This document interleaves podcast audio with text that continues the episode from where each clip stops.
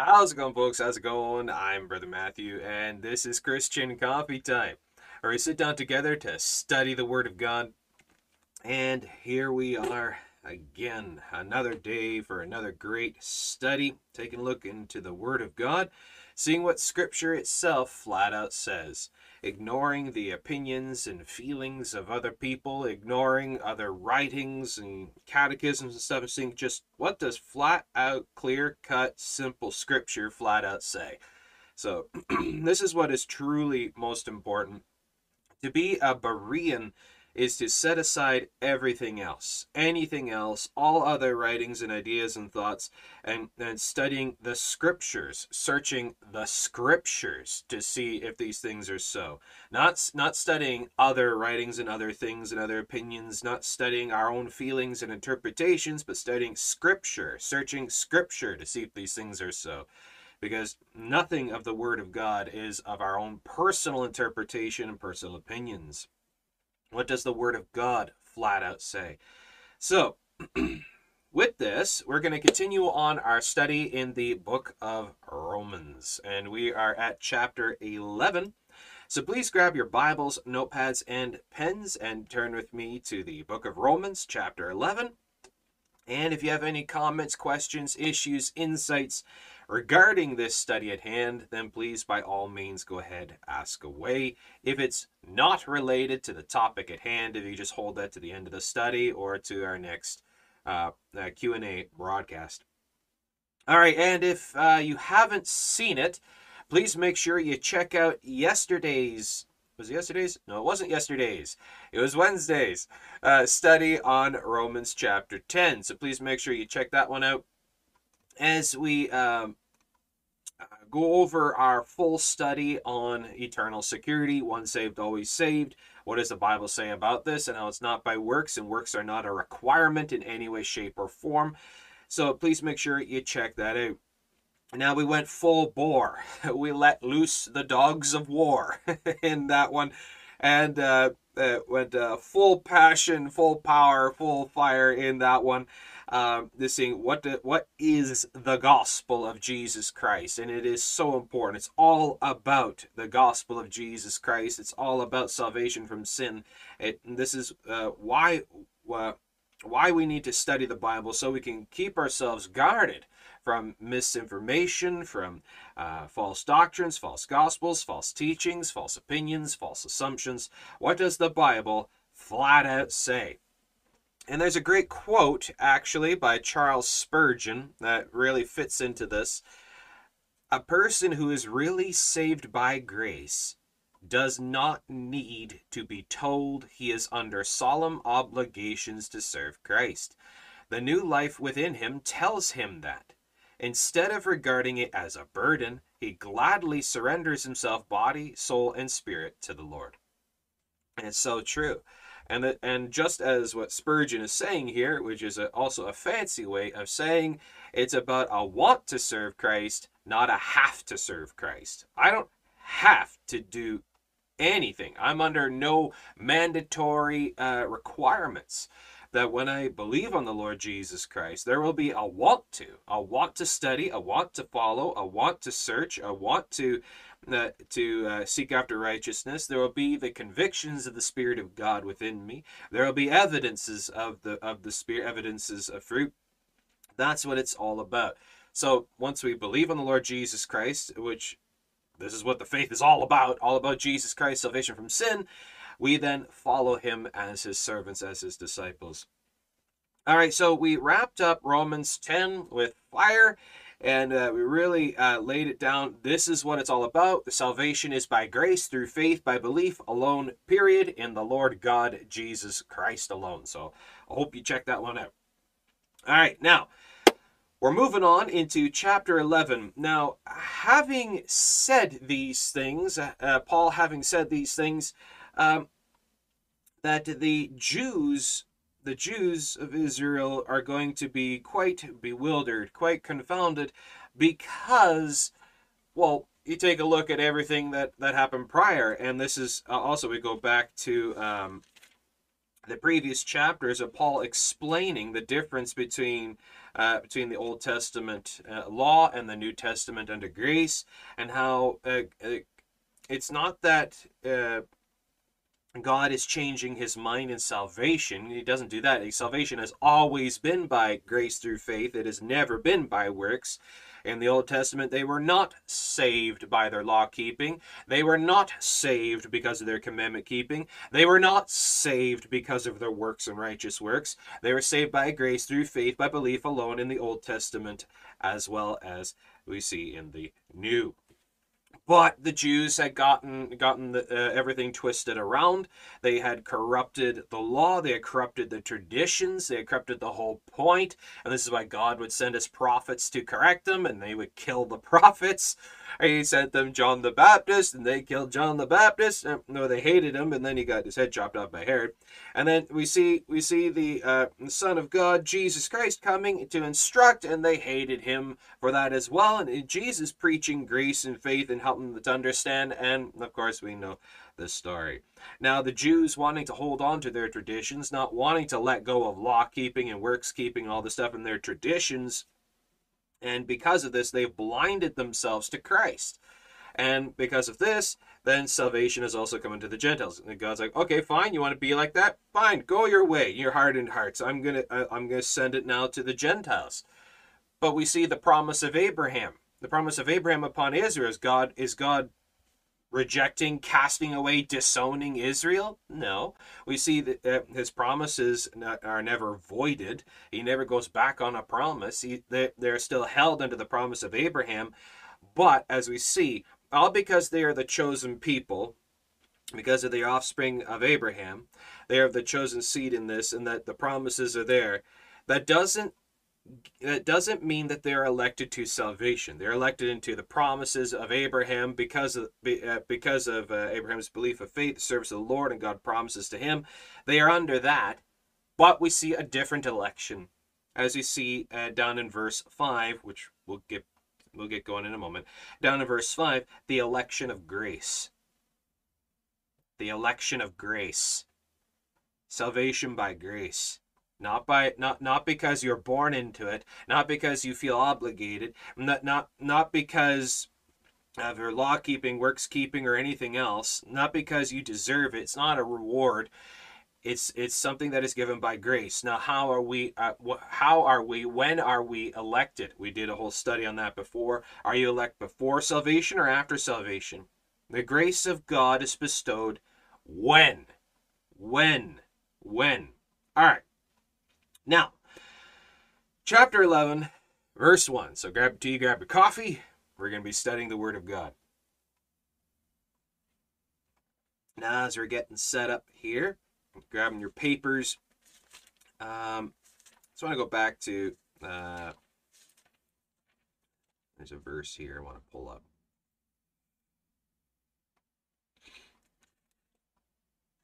Acts 2:42, and they continued steadfastly in the apostles' doctrine and fellowship, and in breaking of bread and in prayers.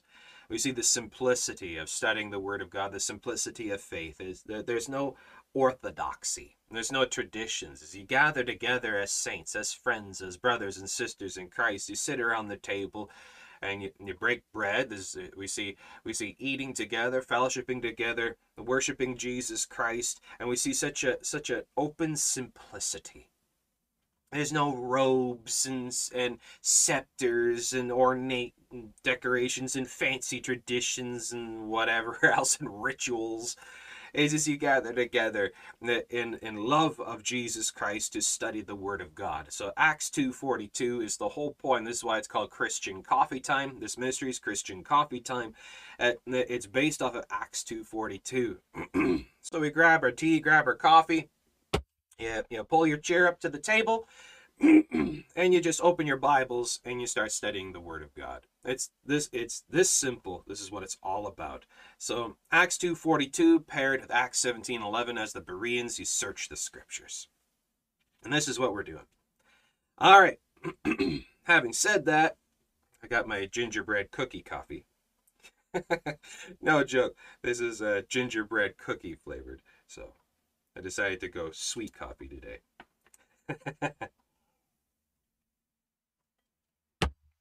All right, let's get going. No more dilly-dallying. Romans chapter 11.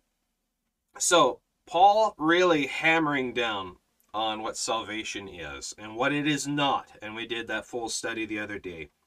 Now, to him gave all the prophets witness. The prophets came to Israel. They told them, they showed them, they taught them.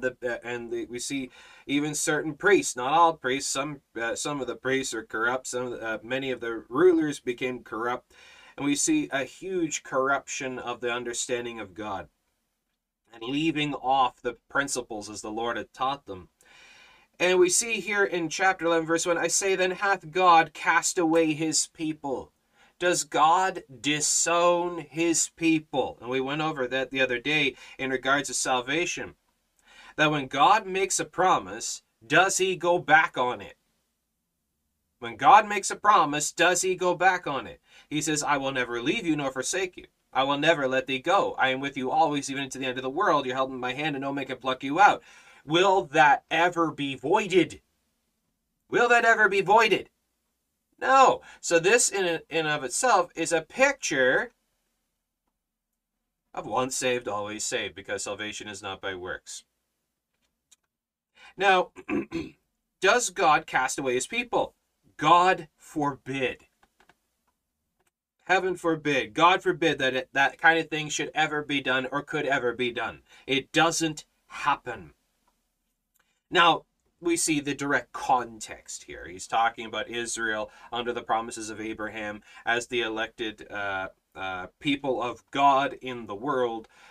We see Israel in the world, that Israel is the chosen people. Now, are they the only ones that can be saved? No, there are some crazy certifiable people that think that only Jews can be saved, which is utter nonsense. And does God cast away his people even though they may reject the Messiah? Does God just reject them and cast them away, have nothing to do with them anymore? No. We see a continual drawing, a continual work, that God will work in different ways to try to convict people that as long as a person is alive, they have opportunity to be saved.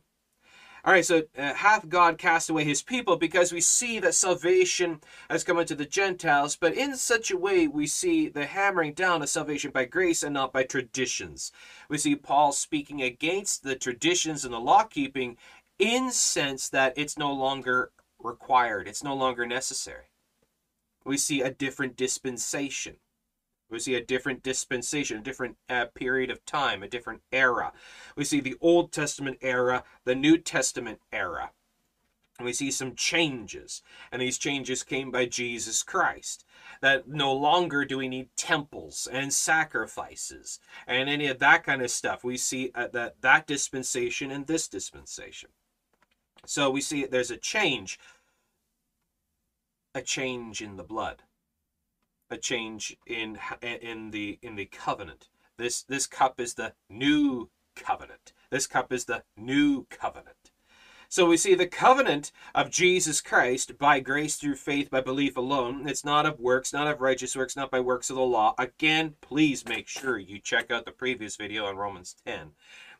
Highly necessary for understanding this chapter. So we see, does God cast away his people? No. As you see in verse 1, God forbid. For I also am an Israelite of the seed of Abraham, of the tribe of Benjamin. We see the promises of God are kept. When God says to Abraham that he will hold his promises to Abraham and his seed forever, he means that. And it's the same language. God literally uses the same language upon us, upon those of us who believe on the Lord Jesus Christ. It's the same language of the same promises. As Galatians 3:28-29, we are adopted into the family of Abraham by the blood of Jesus Christ. We are grafted in by the blood of Jesus Christ. So therefore, the same promises that God will never and can never go back on. He will never disown us. He will never let us go. He will never cast us away. I will be with you always, even to the end of the world. You're held in my hand, and no man can pluck you out. That means you can't pluck yourself out either. So we see the language here, that the direct context is regarding Israel and the Jews and the promises of Abraham, but the application here of the same language is also upon the church in regards to the promises of God, upon the church regarding salvation by grace. All right? So now, hath God cast away his people? God forbid. For I also am an Israelite of the seed of Abraham, of the tribe of Benjamin. So we see Paul, he has an interesting, unique position here. As he is a Jew of Israel, he's also a Roman. He's also a Roman. So we see that he's able to play both sides of the fence here, being able to speak to the Jews as a Jew under the Jewish customs, and also to the Gentiles as a Gentile regarding the ways of the Gentiles. As he says, I become all things to all men. To the Jews I become as the Jews, to the Gentiles I become as the Gentiles, to the weak I become as the weak, that by this that I might gain some to Christ. So in speaking that, in showing this, Verse 2, God hath not cast away his people which he foreknew. Wot ye not what the scripture saith of Elijah, how he maketh intercession to God against Israel? So we see, as Elijah would go up and would plead for Israel, same as Moses pleaded for Israel. And we see even here that all throughout all things that Israel has done from the time of Moses, and how even with the golden calf and all these things, he never disowned them. He never cast them away. He never broke his promise. God cannot lie. In him is no shadow of turning.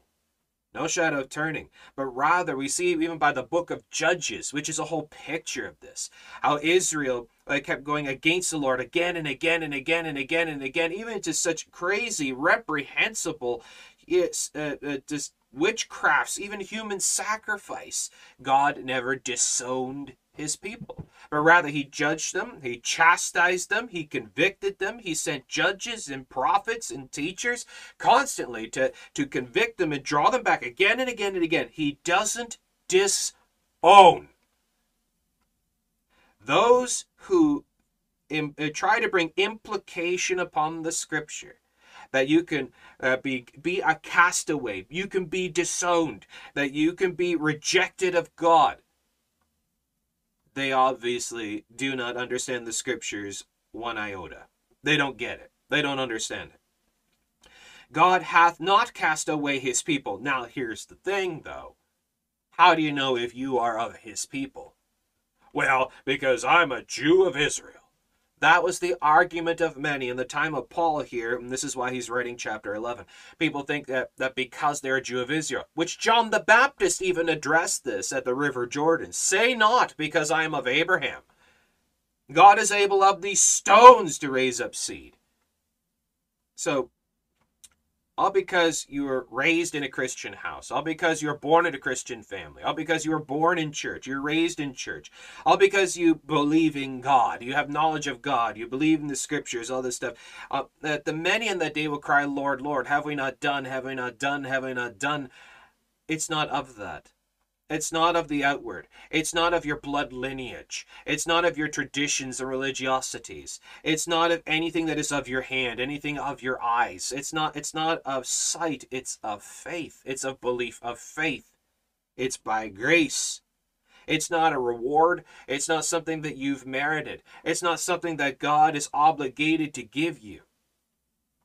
But rather, as we see in verse 3, Lord, they have killed thy prophets and digged down thine altars, and I am left alone, and they seek my life. But what saith the answer of God unto him? I have reserved to myself 7,000 men who have not bowed the knee to the image of Baal. Now this is God speaking to Elijah. This is in 1 Kings chapter 19. As we see, this is after Mount Carmel. Now, think about this. How many times the Lord has shown his mercy, shown his goodness, the goodness of God that leadeth thee to repentance. And we see here, even on Mount Carmel, that God answers the prayer of Elijah and shows himself by the pillar of fire, and he consumes the sacrifice Elijah set in front of all the people, and they all saw. And no change. No change. No change. And this is what broke Elijah's heart, because he saw that the people were so hardened, that they're just so jaded, so apathetic, that even this mighty, miraculous, supernatural manifestation of God, it didn't move the people. They shouted, "The Lord, He is God, the Lord, He is God," and then they went back, and it's just, there was no change. They didn't turn against the prophets of Baal. They didn't turn against Ahab and Jezebel. There is no movement. There is a momentary excitement that just wasted away.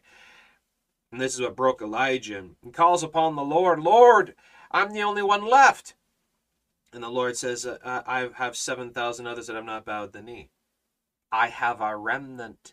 I have a remnant." Now, we see in all the time of Israel, of the promises of God upon Israel, we see it's similar in context to the blessings of Joseph. The blessings of Joseph. As you see, as Joseph served the Lord faithfully, and the Lord blessed him, all those that were in the circle of influence, within the circle of influence, became by proxy blessed of God because of Joseph. As Joseph was in Egypt, God blessed Egypt and preserved Egypt from the famine and all these things. As Joseph in Egypt, the remnant in Israel. As Joseph in Egypt, as the Christians in the world. As you see, where the Christians go, we see the promises and blessings of God, that the Lord will bless your family. As we see that because of the sanctified wife, the husband will be blessed, or the sanctified husband, the wife will be blessed. We see those within the circle of influence being blessed. Now, because of this, just as we see as Abraham with God talking about, "Lord, if there be 50 righteous, will you destroy Sodom and Gomorrah?" I won't destroy for 50. And what about 40? What about 30? What about 20? What about 10? I love that. I actually really love that. That shows the patience of God, the mercies of God, as Abraham speaking to the Lord and pleading the Lord, and the Lord hearing him. The Lord doesn't get frustrated with him. The Lord doesn't get frustrated. We see a beautiful picture in there, but we see that the Lord will not destroy as long as there is a remnant, as long as there is a remnant. Now we go along here. There's 7,000 others that have not bowed the knee. Now I've thought about this. I wasn't able to really find a chart anywhere or anything that gave understanding of how big was the population of Israel in the time of Elijah. Now, if we go back further, we can see that there are millions upon millions, tens of millions of people in the entire nation of Israel. Millions upon millions and millions of Jews in the nation of Israel in the time of Elijah. But to what exact number, we don't know. But the Lord says something here. I have 7,000. 7,000 that have not bowed the knee. 7,000 out of millions. Literal millions. Now I don't know. Let's hypothetically, all right? Let's just hypothetically, just for a moment, let's just look at this. Let's say hypothetically there were 10 million. Now I'm not much of a mathematician. Sometimes we do get mathematicians in the comments, but let's just hypothetically say there were 10 million Jews, and there's 7,000. What's the percentage? What's the percentage of the population? Only 7,000 out of 10 million? That's hardly a fraction. That's hardly even a scratch on the surface. That's nothing. That is so few, you could walk for days without bumping shoulders into another of the remnant that have not bowed the knee. You could go a long time without seeing another person who is like-minded. That is so small. That is so small. But it's when the remnant gets small, when the remnant gets small, that we see the wrath of God comes down, because the wickedness of the nation, the wickedness of the people have increased to such a degree that the remnant of God is so small. Now, this is similar to what we see is the days of Noah. And Noah, only he and his family. Now, consider this one. We are not told what the population of the world was in the time of Noah, but we do know it was big, and people lived a long time, hundreds of years. How many children can you have in hundreds of years? You can have a lot of children in hundreds of years. And so the whole, out of the whole world, only Noah and his family remained. Only Noah and his family remained. Only Lot and his immediate family remained in all of Sodom and Gomorrah. The remnant is small. The remnant is small. The way is narrow, and few there be that find it. The way is narrow, few there be that find it. That many people have differing beliefs, and the beliefs about God, the beliefs about salvation, as we see even with Cain and Abel, even in the same family, the first family on earth that who literally saw and heard God. God would speak to them audibly, would show himself to them. Cain knew who the Lord was, knew what the Lord says, and Cain still. The Israelites that crossed the sea, they saw, they heard, they knew, and they still. We see opinions and personal beliefs and feelings and such, and personal doctrines can be quite strong sometimes. The remnant of God. Now, there are many different angles we could go on this, many different rabbit trails. We'll try to reel it back here. Now, the point here is that those who truly understand what the truth of God is are generally going to be in the minority. They're going to be in the minority. Now think about it. Do you get to heaven because you believed in God? No. Do you get to heaven because you just believed in Jesus? Not necessarily, but hear me out. Do you get to heaven because you've done works and righteous works and religiosities? No. Which Jesus? Is it the Jesus of Catholicism? No. Is it Jesus of Mormon? Jesus of Jehovah's Witness? The Jesus of Islam? The Jesus of... See my point? Which Jesus? So the way is narrow, and the few there be that find it. So when we actually lay upon the table of over 4,200 different religions in the world, is what they say, out of the 4,200 different ways, 4,200 different, quotation marks, truths, 4,200 different gods. Well, actually, there's more than that, because in Hinduism, you have over 300 million deities in Hinduism alone. But Hinduism itself is considered a religion, so there's 4,200 different religions, but there's millions of different gods. How do you get to heaven? Which Jesus? Which religion? It's not about religion. It's about a person. Which person? Which Jesus? And now, now we see, for example, in all of the other belief systems, even in Judaism. Now, Judaism was following along and believing in the Lord God of Israel, the God of Abraham, Isaac, and Jacob, the God of the prophets. They were believing in him, and they were following him, but they had corrupted his doctrines. They had corrupted the path of righteousness, and they gotten focused and obsessed upon the deeds and the works and the law keeping, and they weren't keeping their eyes on God. They thought they were justified because they did the actions, not because they believed the word. And they see when Jesus came along, how many times did he say, because you believed the word, because you heard the word and believed. You believe the word. You believe what the Lord says. You believe in the Lord, not your hands. You believe in the Lord, not your works. The Jews became obsessed with their traditions and religiosities. That the traditions and religiosities are their God. They had replaced the Lord with works.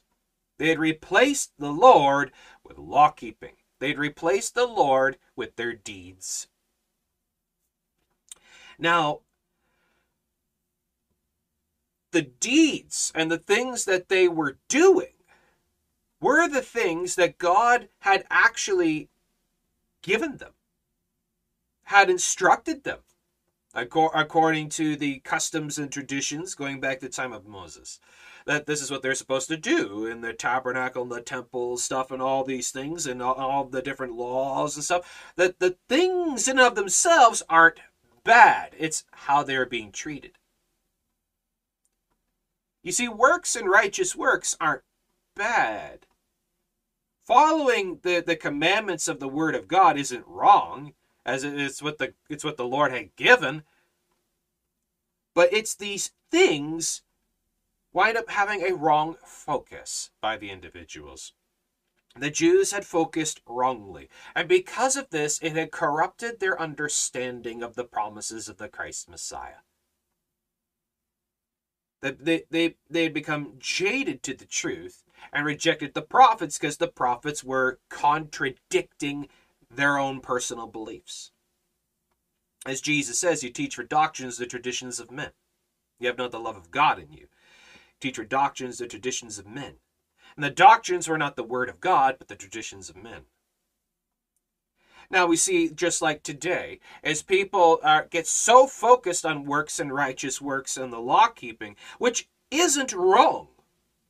It's good that you follow what the Word of God says in regards to the commandments of Christ and the laws of God and regarding to what is sin and what is not, and that we follow the Lord because we want to, not because we have to. But people get so focused on the works and righteous works that they leave off grace, they leave off the Word of God. And they don't understand the Christ Messiah of Scripture. And we see as Jesus came and he saves by grace through faith but belief alone, that the Jesus of the works-based salvationist is a Jesus of the Pharisees. And not a Christ of salvation by grace. You see the correlation. You see the application. This is how Paul is bringing this in. How he's melding Romans 10 with Romans 11 here. He's bringing the same argument. As you see, that in Israel, we see a remnant is growing, which is not bowing the knee to the traditions of men, to the Pharisees, and the ways of the corrupted fathers. Now, verse 5, even so then at this present time, also there is a remnant according to the election of grace. Again, Romans chapter 11, we're down to verse 5. Even so at this present time, there is a remnant according to the election of grace. Now, of Israel, as they are the Jews of Israel, that because they are of Israel, because they are of the seed of Abraham, we see the promises of God that they will always remain, and that's why the world isn't able to wipe out the Jews, because God protects them. People cry, Zionism. Well, Zionism is actually biblical, as Israel is of God, and the promises of God are upon them. If you don't believe that, you don't believe the Bible. But we see all because they're Jew, that doesn't mean they automatically go to heaven. We see a promise of God because of Abraham, but all because they are of Abraham, they are not elect to heaven. All because they do the works, all because they do the traditions, doesn't mean they get to heaven.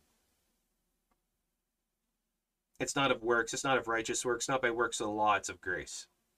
It's of grace. The election is the election of grace, not merited favor. It's the election of grace, not lineage of blood. It's the election of grace, and you're elected by grace. When? When you believe. When you believe. Now, as all the prophets gave witness, you go back and you see like Isaiah and Jeremiah and Micah and all the rest spoke of the Christ Messiah. Moses spoke of him. They didn't understand. You know, which blows my mind. Because when you actually take a look in the Gospels, you know, in the wise men, and the wise men are coming who saw the star, and they're coming, and they come to Jerusalem, and they meet with Herod, and Herod asks, "Oh, where is this one?" And some of the rulers that were there piped up and quoted Micah 5:2. Literally quoted the prophecies of the Christ Messiah that he'd be born in Bethlehem, Bethlehem Ephrathah.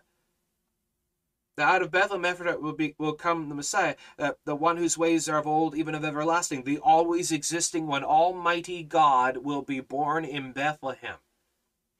They literally quoted the passage, but they didn't understand it.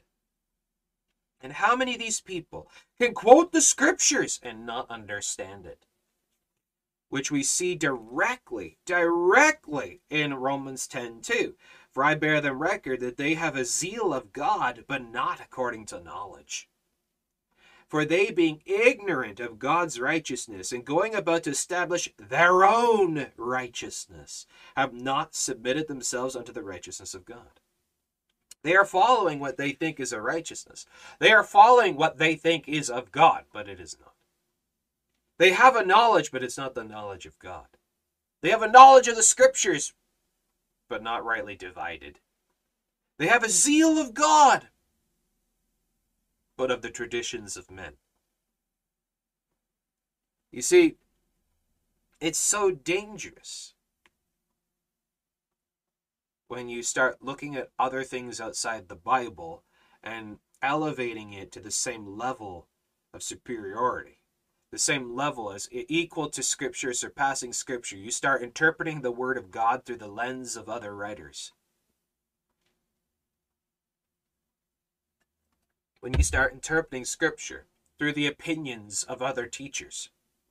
I'm not the one who interprets the scriptures for you. I am not the authority, and no one else is. You don't believe the Bible because it's what I said. You go and study it yourself as the Bereans.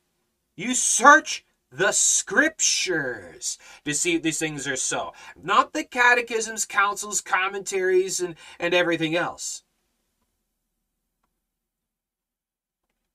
The election is the election of grace. Not denominationalism, not religiosity and traditions, not because you did, said, had, gave, or believed, because of what you believed. It's what Scripture says. Do you believe what Scripture says? What does Scripture say? Jesus is the Lord God, manifested in the flesh, who saves by grace through faith by belief alone. If you don't believe that, you're not of God. You're not elected to the family unless you believe what the Lord has said in and of himself. Now, as Guardian here says, yes, go and study the Bible yourself. Commentaries are nice and all, but the thing you need to do is read the Bible yourself. That's right. That's right. And very few do that. As we see in the remnant, that those which are of the Lord, there are going to be many in that day crying, Lord, Lord. Many who think they are of the remnant. Many who think they are saved. Many think they are of the family of God. That many think they were adopted into the family of Abraham because they believed this and this and that, and did this, kept this, maintained this, or whatever else, because they thought they had conviction for this and that, the other thing. But the Lord says, I don't know you. They say, but we prophesied. We did the works. We cast out devils. But I don't know you. How is it possible that so many in that day, that's multitudes upon multitudes crying, Lord, Lord, screaming and wailing, Lord, Lord. He says, I don't know you. People say it was because, well, they didn't do enough. No, it's because they got focused on the doing enough is why they're not saved. Because they were focusing on the Christ of Scripture. The Christ, according to the fathers of Israel, of Abraham, Isaac, and Jacob. The Christ of Abraham, Isaac, and Jacob. The Christ of Elijah, of Elisha, of Samuel, and Obadiah. The Christ of Micah, and Jeremiah, and Isaiah. That Christ of Scripture is Jesus. Jesus. Jesus, the Christ, the mighty God, manifested in the flesh, who was born of the Virgin, born at Bethlehem, called the mighty God, who was put to death for our sins, and his days are prolonged. He was resurrected, just as the prophets had said. If you're focusing on the wrong Jesus, you're going to focus on a Jesus of hell, a false Christ, as Jesus said, many will come in my name, which will deceive many. Which Jesus are you believing in? Which Jesus are you believing in? Now, the remnant according to the election of grace. Now, we talked previously on in Romans 9, Romans 6, 7, 8, and 9. We brought up different denominational distinctives and opinions and different beliefs and whatnot.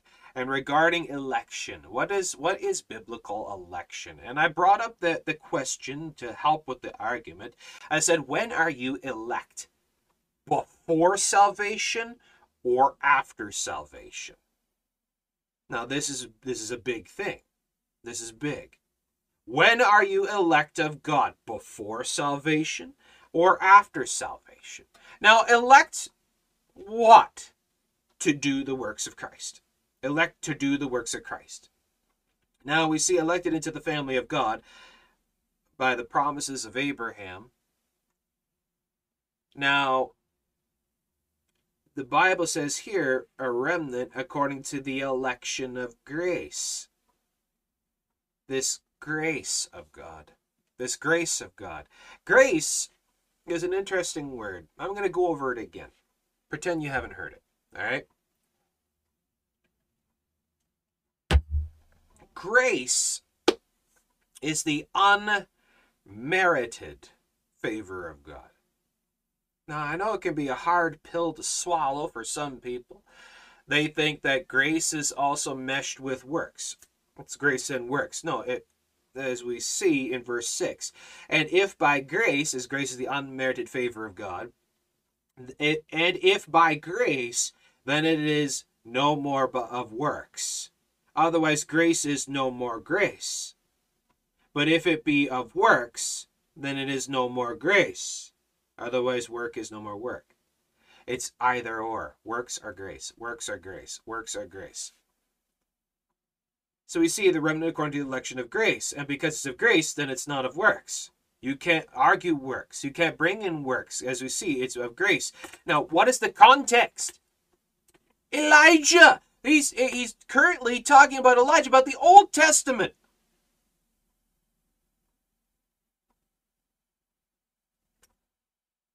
Old Testament.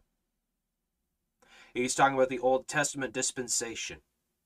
I wish there were black Hebrew Israelites, the Hebrew roots people in here. I wish there were Judaizers in here. I wish there were other people of other religions in here to hear this one.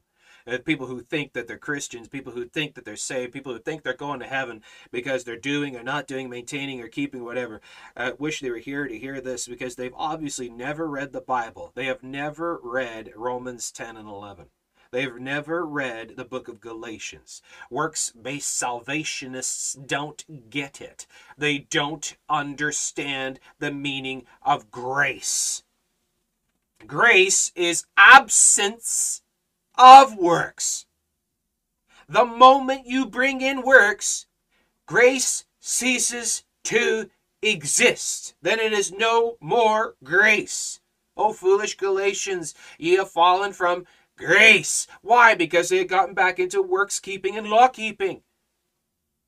The remnant of God, the remnant are those who believe in the Lord fully and understand that the Lord saves despite the works.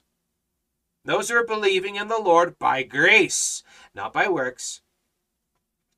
So we see, just as it says, if we go back, where are we? Romans 4. Romans 4. Romans 4, verse 1. What shall we say then that Abraham our father as pertaining to the flesh hath found? For if Abraham were justified by works, he hath whereof to glory, but not before God. For what saith the scripture? Abraham believed God, and it was counted to him for righteousness. He believed God. His belief was counted as righteousness. Now to him that worketh is the reward not reckoned of grace, but of debt. Because it then becomes a reward, and it's not unmerited, it's not grace. But to him that worketh not, but believeth on him that justifieth the ungodly, his faith is counted for righteousness. Even as David also describeth the blessedness of the man unto whom God imputeth righteousness without works. Without works. Without works. Without works. Imputes righteousness without works.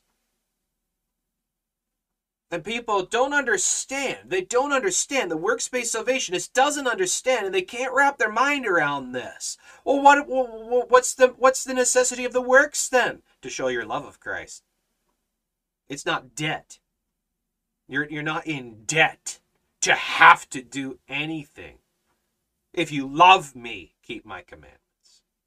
See, the works-based salvationist does away with the belief of the heart and makes it the mystic religion of hands. Now, as you see, righteousness is imputed without works. The remnant, according to the election of grace, that's the believers. Those who are saved by grace.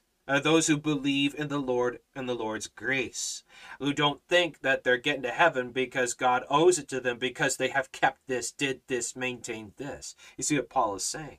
Even in Israel, those that are of Abraham, not all of Israel are saved. Not all of Israel are saved. There is a remnant according to the election of grace. That in Israel, there is a remnant within Israel. As Israel is the remnant of God in the world, within Israel, there is a remnant of God within Israel.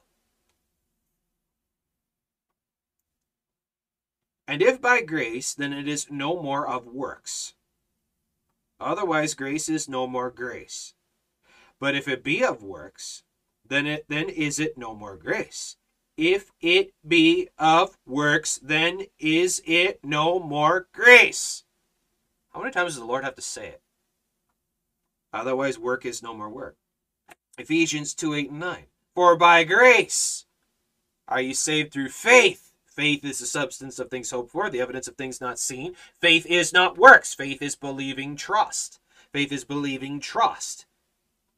For by grace are you saved through faith. Your salvation is 100% hinged upon your belief of faith. And the grace of God is what seals you, is what holds you, is what cleanses you, is what redeems you. Ephesians 1:7. In whom we have redemption through his blood, the forgiveness of sins according to the riches of his grace. Unmerited favor. Unmerited favor. That I didn't merit it. I didn't earn it. It's not a reward. I don't deserve it. But he gave it to me anyways because he so loved me. Because he promised. Because he promised. Because he promised. I do not have to maintain the promises of God so that his promise would stay effected upon me. If I think that the promises of God are hinged upon my doing and not doing, then they're not the promises of God. It's not a promise. It's not a promise. You've turned it into a contract, not a covenant. The covenant says, I will keep you despite. Contract says, I will keep you as long as you do X, Y, and Z. If you don't maintain X, Y, and Z, then the contract is null and voided. Covenant says, I will keep you despite. You're held in my hand and no man can pluck you out. That means you can't pluck yourself out either. I will never leave you nor forsake you. I will never let you go. I'm with you always, even to the end of the world. Covenant says it's not dependent on you. Contract says it is dependent on you. The Jews had turned the promises of God into a contract. Paul, the prophets, and Jesus, the apostles, are trying to remind the people it's covenant, not contract. Do you understand that? You get that? Do you see that? Do you see that? Now, people bring in verses cherry-picked, pulled out of context. We talked about this in the previous, in Romans 10, where, for example, James, well, faith without works is dead. That's talking to Christians who are already saved, and he's talking about charity and Christian behavior for the purpose of promotion of the faith, not maintenance of salvation.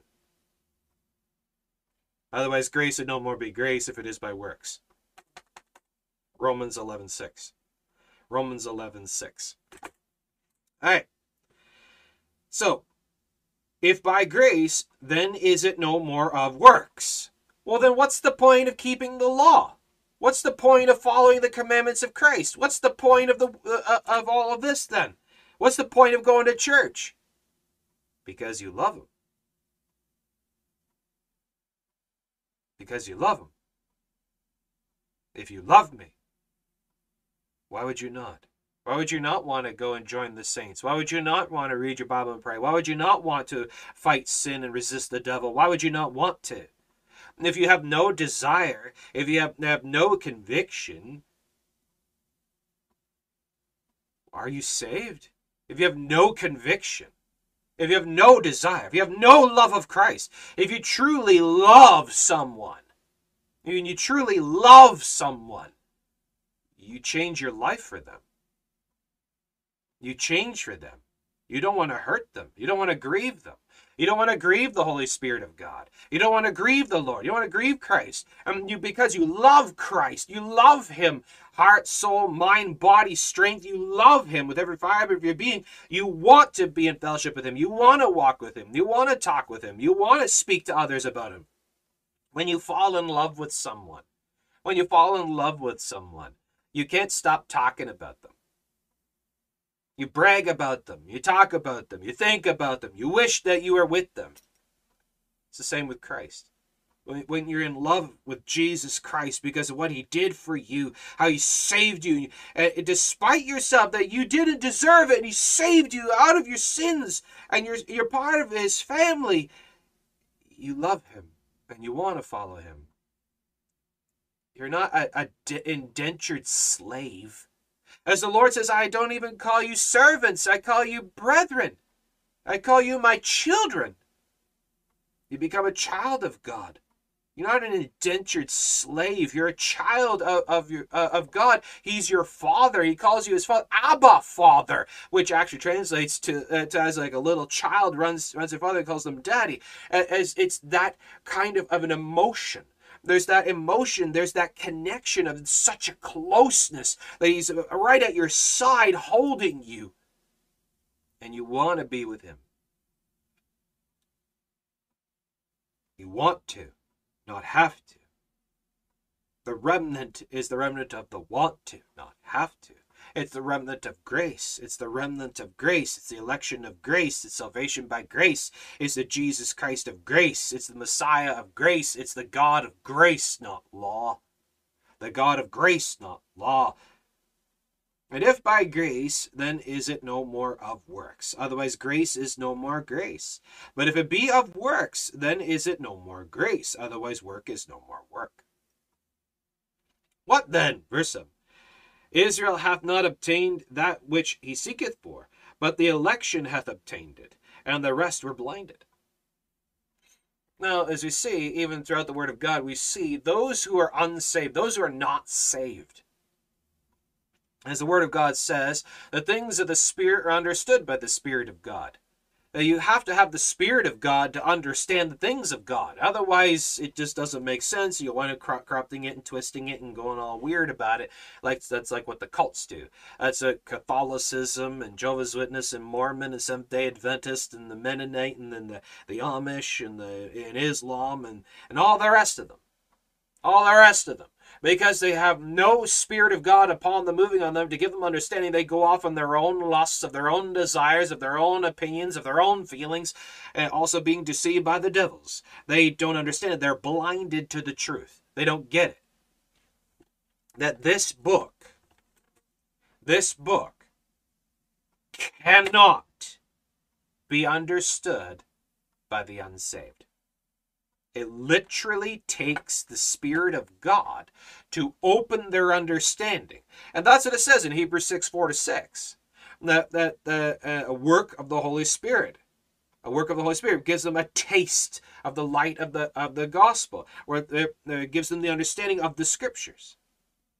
And they see it, they get it, they understand it, and then they believe. Or they see it, they get it, and they understand it, and they reject it.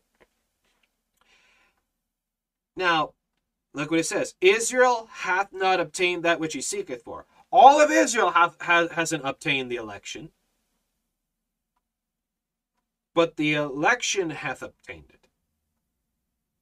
Those who believed in the grace of God. Those who believed in the truth of God according to the scriptures. Those who believed what the Lord has said. those who believe in the gospel, those who had believed what the Lord has said directly. But those who did not believe it but believed other things were not in the election of grace, who were not saved by grace, but those who believed that the Lord had said specifically, like what the prophets came and preached.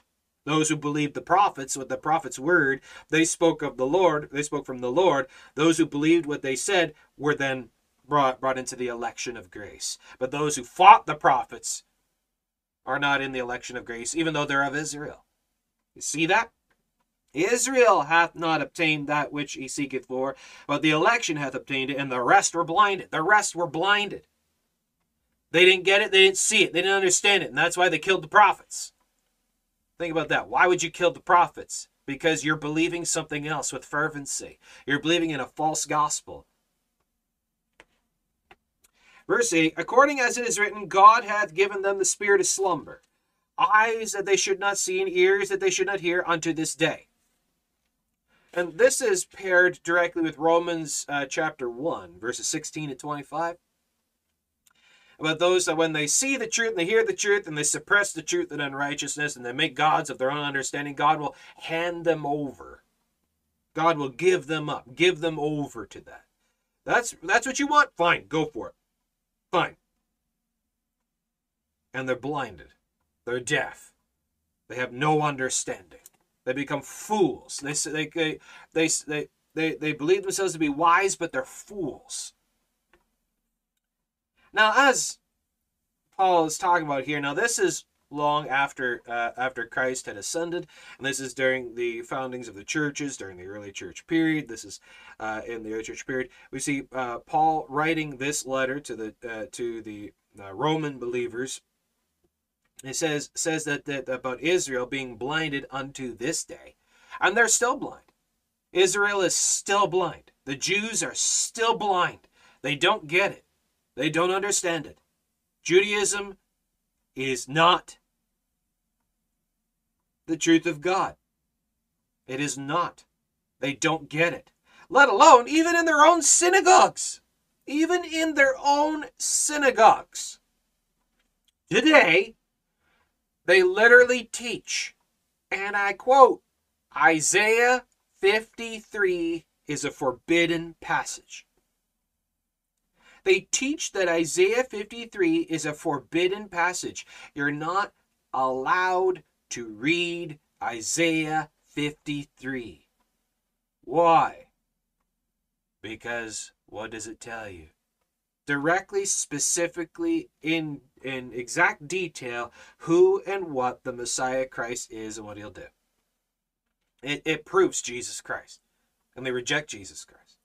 They're still blinded to this day. They think because they're doing and keeping and maintaining that they earn the election. No. They reject and deny grace. Roman Catholicism. In the Roman Catholic Catechism, directly from the Pope, from the papacy, from the Vatican, as the main charter of the Roman Catholic Church, flat out says that salvation by grace through faith is anathema maranatha. Do you know what that means? Damned of God. That the Roman Catholic Church flat out says in their catechism that salvation by grace through faith is accursed of God. Accursed of God, an official consigning to damnation of God, is what they say, is what they believe. Even though the Bible flat out says it. They deny, they reject grace. Mormonism rejects grace. Seventh-day Adventism rejects salvation by grace. Their salvation is dependent upon their doing and keeping of law and other things, that they believe that they earn their salvation at their death because they believed and kept and all these things. It's a works-based cult.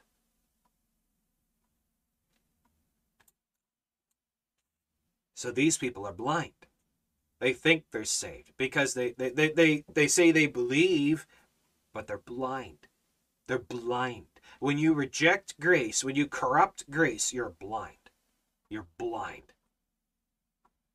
Verse 9, and David saith, let their table be made a snare and a trap and a stumbling block and a recompense unto them. Let their eyes be darkened that they may not see, and bow down their back away. I say then, have they stumbled that they should fall? Was this deliberately done to them to damn them? No, that's wrong. That's not what happened there. They did it to themselves. God didn't do it to them deliberately. They did it to themselves. They did it to themselves. Now look at this here. Look at this here. I know a friend of mine here. A couple of you will really like this. Elizabeth, you're watching on Roku. You'll really like this, because look what it says. Look at it says in verse 11, Romans 11:11. I said, have they stumbled that they should fall? Was this done deliberately to damn them, to curse them, deliberately to them that they would fall? Who says, what group says that there's a specific selection group of people who are specifically made to fall? So the hyper-Calvinistic idea of election is refuted by verse 11. Have they stumbled that they should fall? God forbid. But rather through their fall, salvation has come unto the Gentiles for to provoke them to jealousy. Now, because they rejected. Does God make people reject him? No. Rather, he rewards what they've already decided. He rewards what they've already chosen.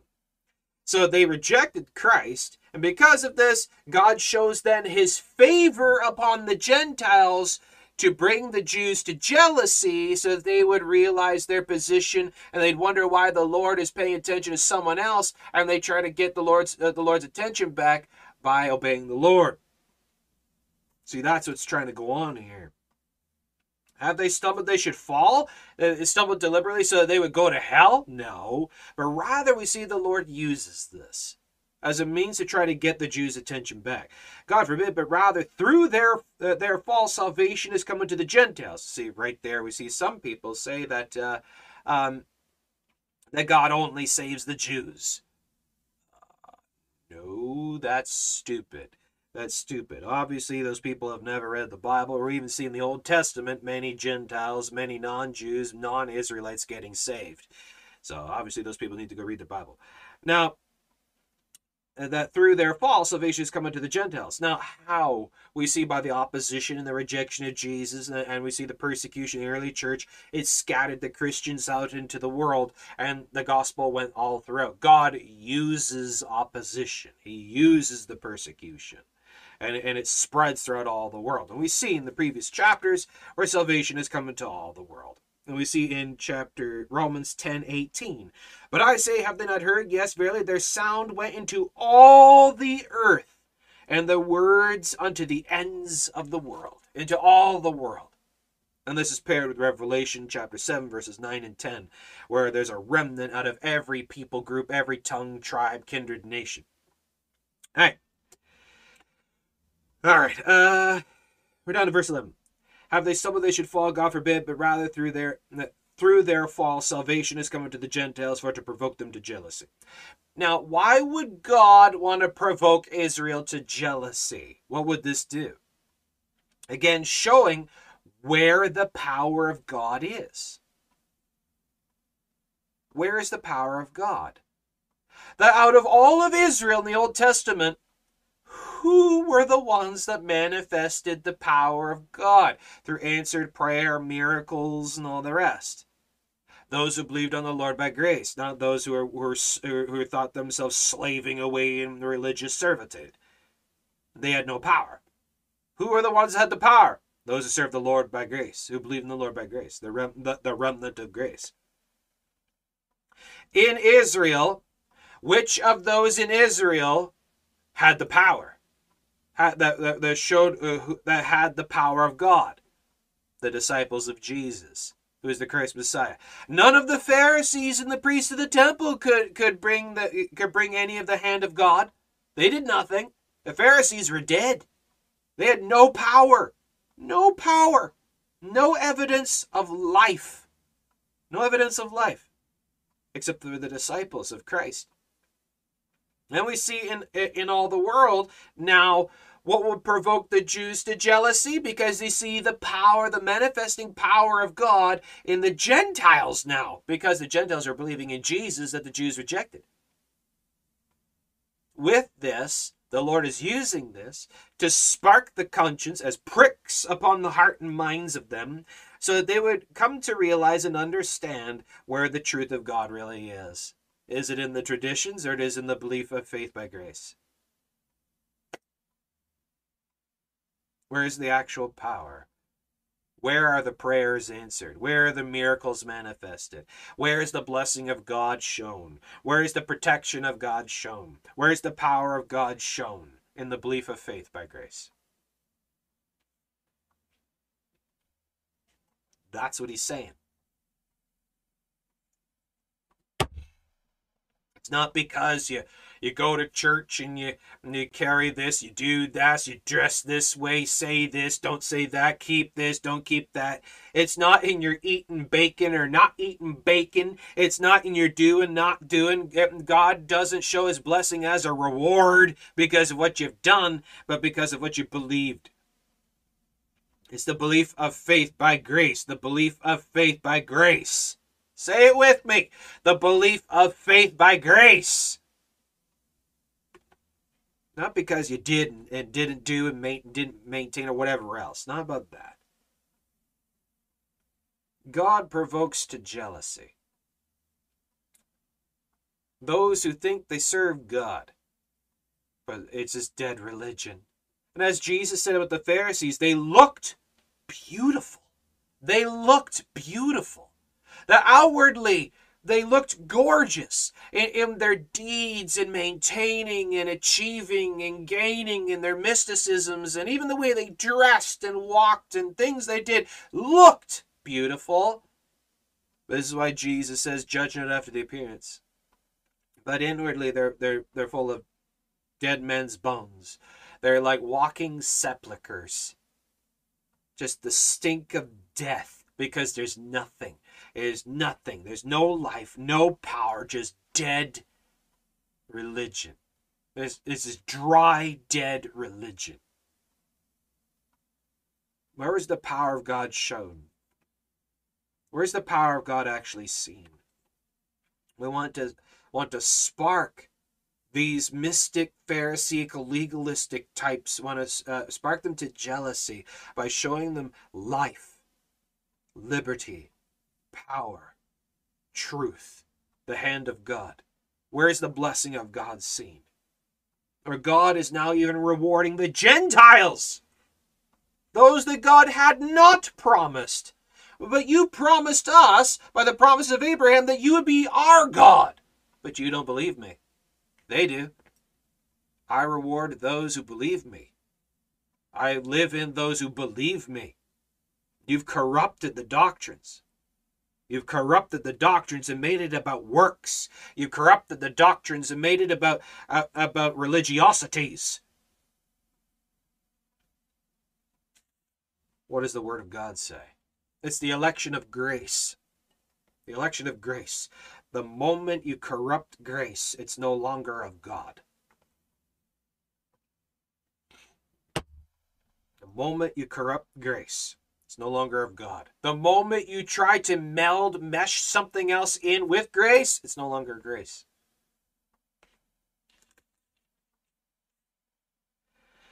How long have we been going here? An hour 8. We go a bit further. All right. We may not finish the whole chapter today. Now look what he says about this provoking to jealousy. Verse 12. Romans 11, verse 12. Now, if the fall of them be the riches of the world, because Israel fell from grace, and now this is now because of this, the Lord then shows his attention unto the rest of the world, because his truth has gone out into the world, because they've rejected it, they pushed it away, they suppressed it, pushed it away, and it's gone to someone else. It now becomes a riches to the rest of the world, not just to Israel. Now, if the fall of them be the riches of the world, and the diminishing of them the riches of the Gentiles, how much more their fullness? How much more now would it be if Israel believed? How much more blessed would it be if Israel believed as well? For I speak to you Gentiles, inasmuch as I am the apostle of the Gentiles. As we see, Peter stayed in Jerusalem, and Peter was the leader of the church to the Jews. Paul is the leader of the church to the Gentiles. Doesn't mean that there's two different ways. They both believed and taught the same gospel of the same Lord, of the same grace, of the same Christ. There aren't two different paths. Well, there's the salvation of works for Jews, salvation of grace for Gentiles. No, that's a bunch of nonsense, as the Bible says that in Christ, whether you're Jew or Gentile, bond or free, male or female, all are one in Christ. It's the same gospel unto all.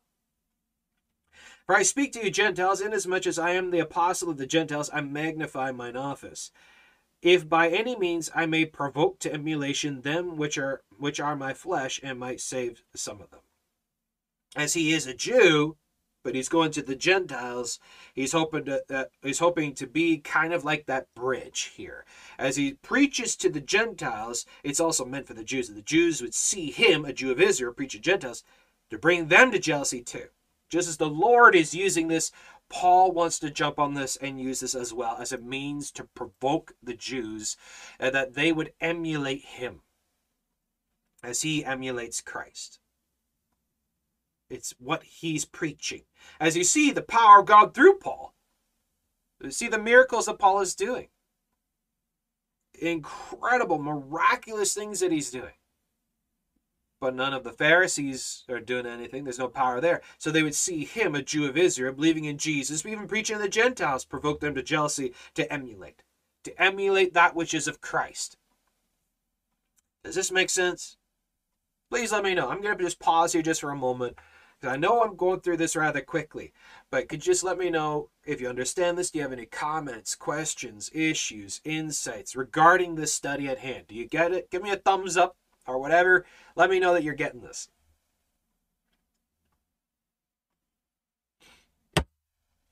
And like I said, to really fully understand this chapter, you need to understand chapter 10. So please make sure you go back and listen to our previous study on Romans chapter 10. All right. Now, as you see, if you go all the way through, go to Hebrews, is it Hebrews 11?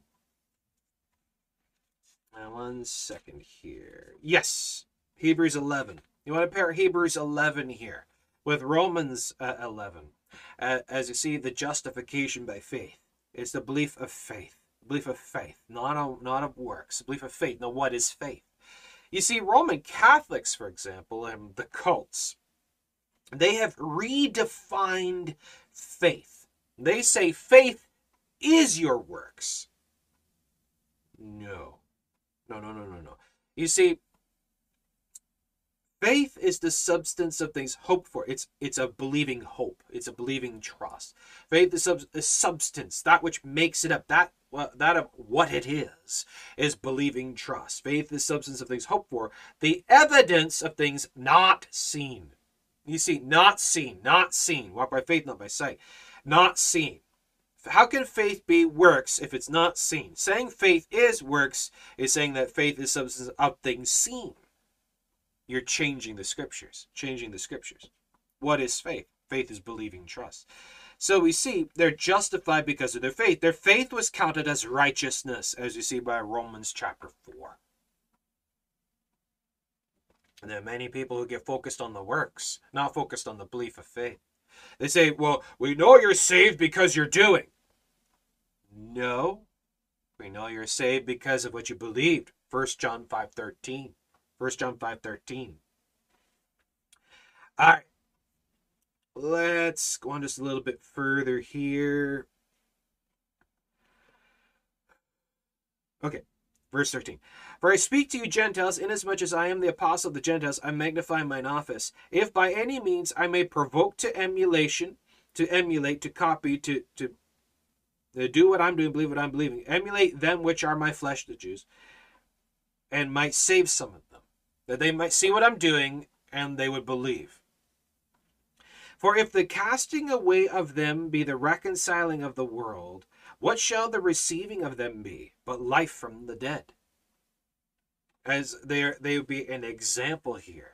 As they saw, they rejected, but we see a great mercy of God still calling and drawing and still working on them and them coming back. Now, as you see how hard it will be to renew them again. those whose eyes have been opened, and they saw, they heard, they got it, and they rejected it, how hard it would be to renew them again.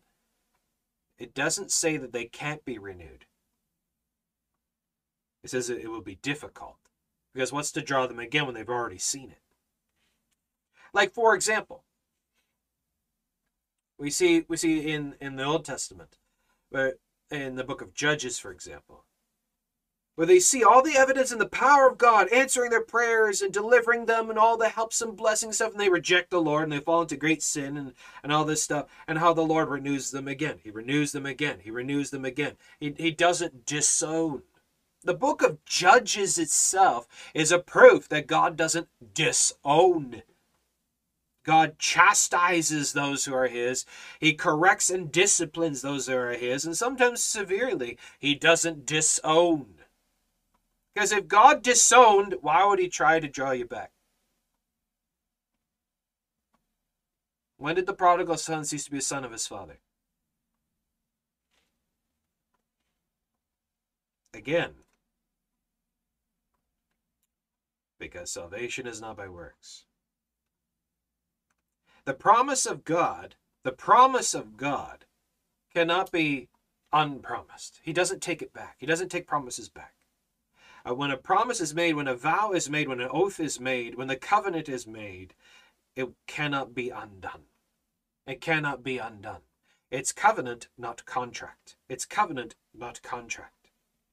Why would the Lord be trying to provoke the Jews to jealousy if he rejected and disowned them?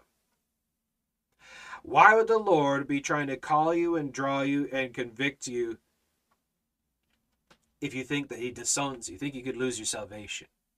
Why would the Spirit of God be working on you? Why did the prodigal son cease to be a son of his father? You see, there's so many evidences throughout the Word of God here.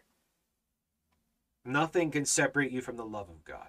There's now, therefore, no condemnation. The Lord didn't burn up Israel like Sodom and Gomorrah. He didn't wipe them away with the flood of Noah. But rather, we see the Lord doing things to provoke them to jealousy so that they would serve him again. All right. Okay. Verse 15. For if the casting away of them be the reconciling of the world, what shall the receiving of them be but life from the dead? For if the first fruit be holy, the lump is also holy. And if the root be holy, so are the branches. And if some of the branches be broken off, and thou, being a wild olive tree... This is different, talking about the Jews and Gentiles here. And if some of the branches be broken off, and thou, being a wild olive tree, were grafted in among them, and with them partakest of the root and fatness of the olive tree, boast not against the branches. But if thou boast, thou bearest not the root, but the root thee. It is to treat them with respect, as they were of the promise first, and as they still are. But now this is where people jump in with John 15. John 15, 1-6, which we went over in great detail in the previous study. That it's not talking about losing salvation, but losing the promise and blessing of God. Does Israel cease to be Israel because they rejected the Lord? No. Did the promises of Abraham become null and voided because they rejected the Lord? No. Does the branch cease to be a branch of the tree? No. Did the prodigal son cease to be a son of his father? No. There's still branches of the tree. Now they're withering up because they're rejecting of that which is of the tree, but that doesn't make the branch a non-branch of the tree. But that's the logic of the works-based salvation, is to saying that the branch can become a non-branch of the tree. Well, what tree did this branch come from? Which tree is this a branch of? How does a branch cease to be a branch?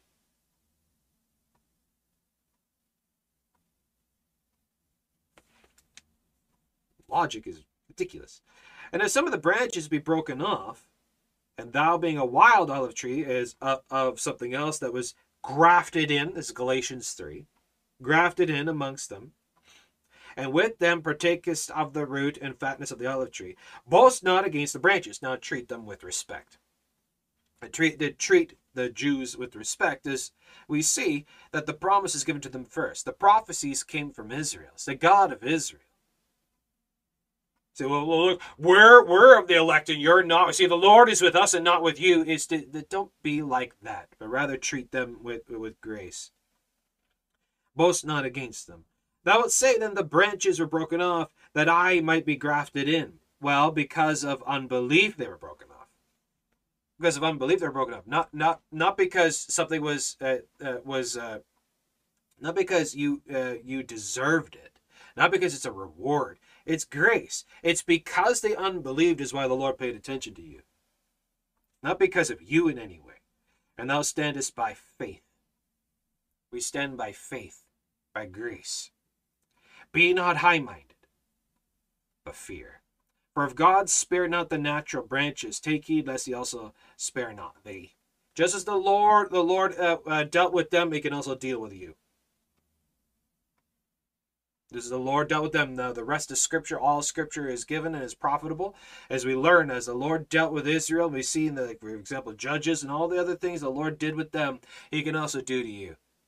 He also do with us. He can treat the whole world the same way he treated Israel. Okay. Where we got here? Okay, we got a lot of information so far. We still have a whole bunch more. Should we keep going?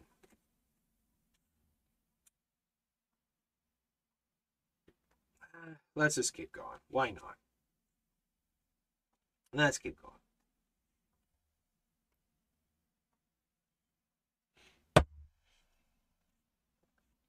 Okay, verse 21. Romans 11:21. For if God spared not the natural branches, take heed lest he also spare not thee. Behold, therefore, the goodness and the severity of God. On them which fell, severity, but toward thee, goodness. If thou continue in his goodness, otherwise thou shalt also be cut off. As you see here, that the blessings and protections, it's talking about blessings and protections. This is talking about the differences between the Jews and the Gentiles. Now, there's a massive, massive difference between salvation and protection and blessing. Does the Lord bless and protect unbelievers? Does the Lord bless and protect and feed unbelievers? No. But rather those whom he promised. Those who his promises and his vows and his oaths are upon. All right, so the goodness of God, the goodness and severity, that on them which fell severity, that's talking about discipline, severe discipline.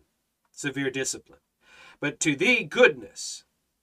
Why? Because you believed. If thou continue in his goodness, we see the Lord, that the goodness of God is brought upon because you're walking in his goodness. But if you are walking in disobedience, you're rejecting things of the Lord, you're being like a spoiled, rotten brat of God kind of thing, you're being unrepentant, we see the Lord will bring chastisement and discipline upon you, and not so much goodness as it is severity. He'll bring severity. That's what John 15:1-6 is about. Men will gather up and be cast in the fire. You'll be burned. Burned of the things of this world is what that's referring to. You know, pair that with 1 Corinthians 5:5, Psalms 66:18, Proverbs 28:9, James 1:6-7. All right. Okay, verse 23. And they also, if they abide not still in unbelief, shall be grafted in. Look, it's all about belief versus unbelief. It's all about belief versus unbelief. It's not. It doesn't have anything to do with works. It doesn't have anything to do with works. Righteous works are law-keeping. It's all the language, all the study. It's about belief versus unbelief. Belief versus unbelief.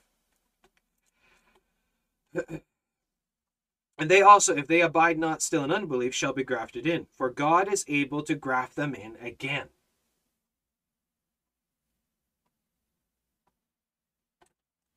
Well, there's something interesting, wouldn't you say? Those who say that John 15:1-6 is about losing salvation. So what? You're saying here you're saved again? That doesn't make sense. No. To be grafted into what, why, how, what for? To be grafted in. To the goodness of God. To the goodness of God. grafted into the promises and the blessing. God, that the promises are upon those who believe. All right, now, look at here. There's between Israel and the Gentiles. The promises of Abraham. The promises of Abraham is what this is referring to. Of the blessings and the promises of Abraham. To be a part of the promises of Abraham. Are the, those are in the election of grace. Those who are in the election of grace. Now, if thou wert cut out of the olive tree, which is wild by nature, and were grafted contrary to nature into a good olive tree, how much more shall these, which be the natural branches, Jews, be grafted into their own olive tree? Now, to be grafted in again, into that which feeds and blesses and protects. As Israel used to see the manifestation of God upon them because of their belief. Can a Christian dry up? Can a Christian dry up? Can we lose faith? Can we lose faith? Yes. Can we lose salvation? No. We can't lose salvation. We can lose faith. We can become as the prodigal. The prodigal son wandered away and dried up, withered, and was burned. And when he returned, we see the blessings of the Father grafted in again. So we see the language here is not salvationary language, but is of those that are of the family, but those that wander. Like backsliding. Can a Christian backslide? Yes. Did Israel leave off? Yes. Now, you see a language here of the blessings and the protections. The difference between the Jews and the Gentiles. We see those who are trying to preach works and law versus those who are of the election of grace, preaching faith and grace. Okay, let's back up. Verse 11 here. Have they stumbled, they should fall, God forbid, but rather through their fall, salvation is come unto the Gentiles, for to provoke them to jealousy. To jealousy. That they'd reject the false doctrines and hold on to that which is true. All right? Those who believe in the Lord of Scripture, those who believe in the Christ of Scripture, those who believe in the salvation of Scripture, those are the ones that are fed. Now they used to be, Jews used to be, all right? They used to be of the tree, but we see a cutting off because of the new dispensation. The new dispensation. We see the new covenant. They're still trying to hold on to the old covenant, but that's dried up.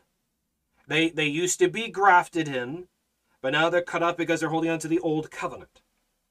Now, if they want to be grafted in again, they need to believe in the new covenant. You see, does that make sense? Now you see how it's not about doing and not doing and works or whatever, but rather it's about that which is how God blesses, how God saves. They're trying to hold on to the old ways. And now we see it's changed. There's a new covenant in the blood of Jesus Christ. They're trying to hold on to the blood of the sacrifices of the old covenant. Now, if you want to be grafted in again, as it's changed, you want to be grafted in again, you need to believe in the new covenant. You need to reject the old covenant and believe in the new covenant. That's what that's talking about. That's what he means there about being grafted in again. Not because you've earned it, because now you're doing what you're supposed to do, and you're keeping it or not keeping, but because you've believed. Belief versus unbelief. What are you believing? What are you believing? Okay? Now, if you want to be grafted in again, Jews, you want to be a part of the power of God again, you want to be a part of the family of God again, you need to believe in what the Lord has said. You used to, and now you're rejecting the new. You need to believe in this. All right? To be grafted in again. For if thou wert cut out of the olive tree, which is wild by nature, and wert grafted contrary to nature into a good olive tree, how much more shall these, which be the natural branches, be grafted into their own olive tree? Which this technically, it was promised to Abraham and promised to the fathers. This is the olive tree of the prophets. This is the truth of God, the God of Israel, which all the prophets gave witness.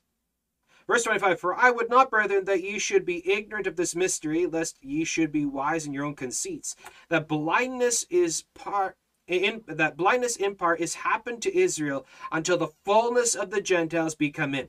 Now we see a bit of the picture here of the time of the Gentiles. You see the time of the Jews, now it's the time of the Gentiles.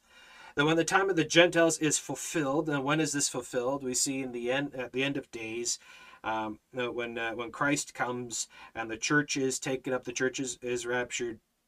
We see the eyes of Israel will be opened again, and they will see, and they will scatter into the hills. We see, and that's what Revelation talks about. The fullness of the Gentiles goes right up into when the Antichrist appears, and then the eyes of Israel sees, this is not the Christ Messiah. Jesus was the Christ Messiah. Their eyes are opened. That's what it's talking about, until the fullness of the Gentiles become in. And so all Israel shall be saved. Their eyes will be opened, and Israel will believe again. Israel believe again, and they'll be saved because of their faith in the grace of God and the truth of God, not because they worked. There are many people who believe that during that time, that after the rapture, as they say, that salvation used to be by works and commandment keeping, the Old Testament. Now it's by grace, and it's going to go back to commandment keeping and work keeping in the tribulation period. No. That's stupid. That's not true. Nowhere in the Word of God does it even remotely even say that. As it's always been by grace, it is by grace, and always will be by grace. You're saved by grace through faith, but belief alone, and during the tribulation period as well. And so all Israel shall be saved, as it is written, there shall come out of Zion the deliverer, and shall turn away ungodliness from Jacob. This blindness, that their eyes will be open, and they will see. Some people take to say, why doesn't God just do this now? Why is God doing it this way? Why doesn't he do it this way? Well, I think God should do this. Well, I think this is actually what's happening. Many people judge God because of the way he is working. Who art thou? Does a thing form to say to him which formed it, why have you made me thus? This is how God is doing it. This is what it is. This is what the scriptures say. And if you don't like it, well, you got a problem with God. For this is my covenant unto them, when I shall take away their sins. As concerning the gospel, they are enemies for your sakes. Now, do you hear this? Do you hear this? The Bible says, God says, as written by the Apostle Paul, the Apostle of Jesus Christ, as speaking and writing by the Spirit of the living God, says right here, verse 28, as concerning the gospel, they are enemies. In regards to the gospel, the Jews are enemies of Christ. Why? Because they reject him. In regards to the gospel, they're enemies for your sakes. But as touching the election, they are beloved for the Father's sake, because of the promise of Abraham is still upon them. Even though they reject Christ, the promise of Abraham still stands, and they are still protected by God in that context. So, okay, so we still treat them with respect because we still see the promise of Abraham by God upon them in that way, but in regards to the gospel, they're enemies. But they're still protected by God for the promise of Abraham. Paul says it. God says it. Verse 28. But as touching the election, they are beloved for the Father's sake. For the gifts and calling of God are without repentance. For the gifts and calling of God are without repentance. Now this is Numbers 23, verse 19.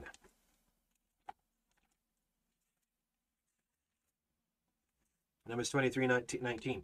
God is not a man that he should lie, neither the son of man that he should repent, meaning to go back on his word, to go a different route, to turn around, go a different way, that God should repent, that in him is no shadow of turning.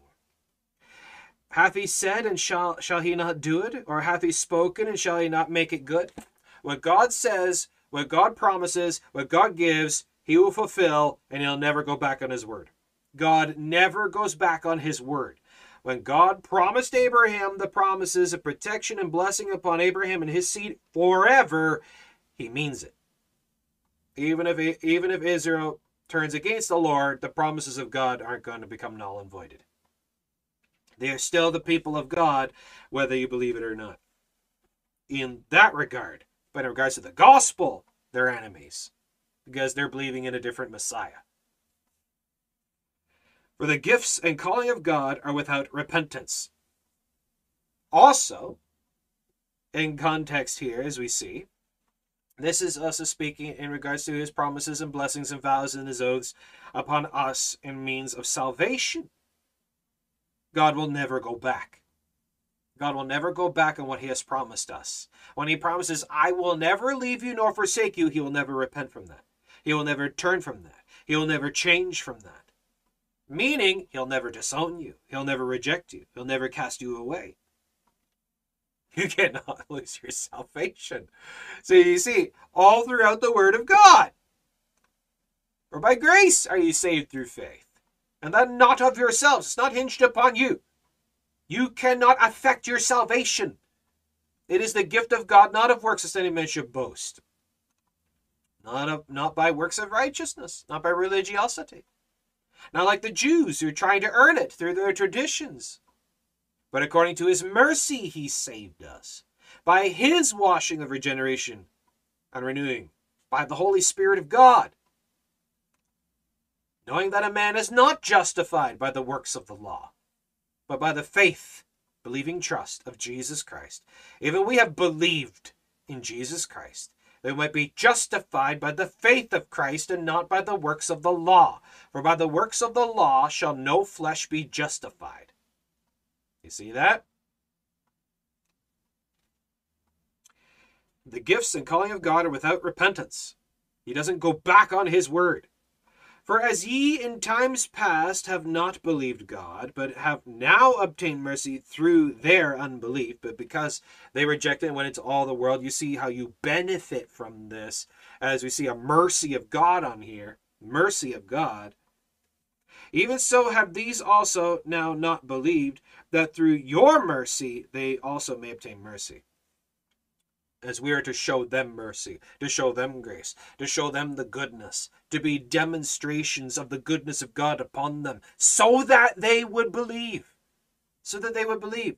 For God hath concluded, verse 32, for God hath concluded them all in unbelief, that he might have mercy upon all. To remember that all have fallen away, all have become corrupt. There's none that doeth good, no, not one. And God shows mercy and grace upon all, because God is not willing that any should perish. But God will use this. As these ones reject it, he will use this then as a means to scatter it through the whole world so that they would believe. And because of their belief, the power of God is manifested, would provoke these to jealousy so that they would believe. You see how far the Lord goes. How far the Lord goes to show mercy. How you will orchestrate things and you take advantage of things, and how you use things, and how he works it all for his glory, for his blessing, to show his mercy. And it's not by works. It's undeserved. And he might have mercy upon all, because God calls all men everywhere to repent. Verse 33. To verse 36, now magnifies the Lord to show the goodness that God does not cast Israel away. He doesn't disown them. He doesn't cast or disown anyone. He calls all men. Oh, the depth of the riches, both of the wisdom and knowledge of God. How unsearchable are his judgments and his ways past finding out. That the ways of the Lord go so far, so deep, you can't even wrap your mind around the complexities of the depth of his works. How far he goes with everything. For who hath known the mind of the Lord? You can't even understand how he thinks. Like, why you do it this way? Why are you doing it that way? We can't even begin to fathom the mind of God and how he works and orchestrates things out. Who hath been his counselor? Who taught God this? He just knew. He just knows. He just does. For who hath known the mind of the Lord? This is repeated in 1 Corinthians 2:16. This is repeated in Isaiah 40:13. Who has known the mind of the Lord? How far he thinks and sees and knows and works and draws. Or who hath first given to him, that it shall be recompensed unto him again? Where did God get these abilities and powers and the riches? They are just his. For of him, and through him, and to him are all things, to whom be glory forever. Amen. The promises of God are kept and cannot be undone. God will go to all the ends of the earth to draw you back.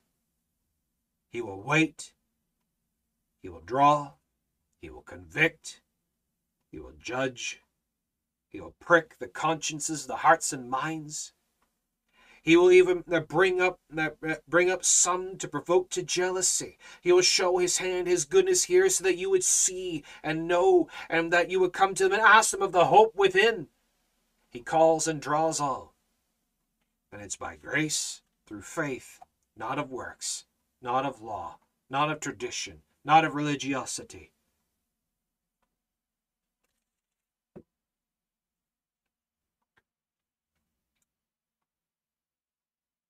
Glory be to God. Let's wrap it up there. So that's Romans chapter 11. Romans 11. We see the power of God, the ways of God. We see the truth of God. We see the covenant. The first covenant as it was given to Israel. And we see the second covenant. You see, they were of the first covenant, but because of their rejection, they were cut off because the dispensation changed. Now the covenant is through the blood of Christ. And if they want to be grafted in again, they need to believe on this, which is of grace. It's of grace, as it was shown to the Gentiles, of the simplicity here, that the Gentiles, without the works of the law, are saved. Without the works of the law, they're saved. We see that by grace and the power of God manifested. And these under the law are law unto themselves, and they are condemning themselves because of their unbelief. And how the Lord works and draws, and He wants to help people to see and understand the power of the grace of God. It's not of ourselves. We cannot earn favor. It's not about merited favor. It's not about law keeping. It's about the truth of Jesus Christ, with the covenant of the blood of Jesus Christ, as He is the way, the truth, and the life, and there's no other way. The way is narrow, and few there be that find it. And the remnant is of grace. The remnant is of grace. The remnant are those that believe the word. Those that believe the word. Not those that have worked to earn. Not those who have earned favor. That favor is given by grace. So there we go. So I hope Romans 11 makes sense. I hope this is helping and comfort and blessing to you. So if you appreciate these studies, please give this a like, it's a thumbs up. Make sure you subscribe, hit notification bell icon so you know we put up new videos, and check out all our other videos. We got tons and tons of others, other goodies. Make sure you check those out. And as well, make sure you check out, again, the previous study we did on Romans 10, which is also a part now of our playlist, Once Saved, Always Saved. Once Saved, Always Saved. Make sure you check out that playlist for more information, proving eternal security, that once saved, always saved, because salvation is not by works.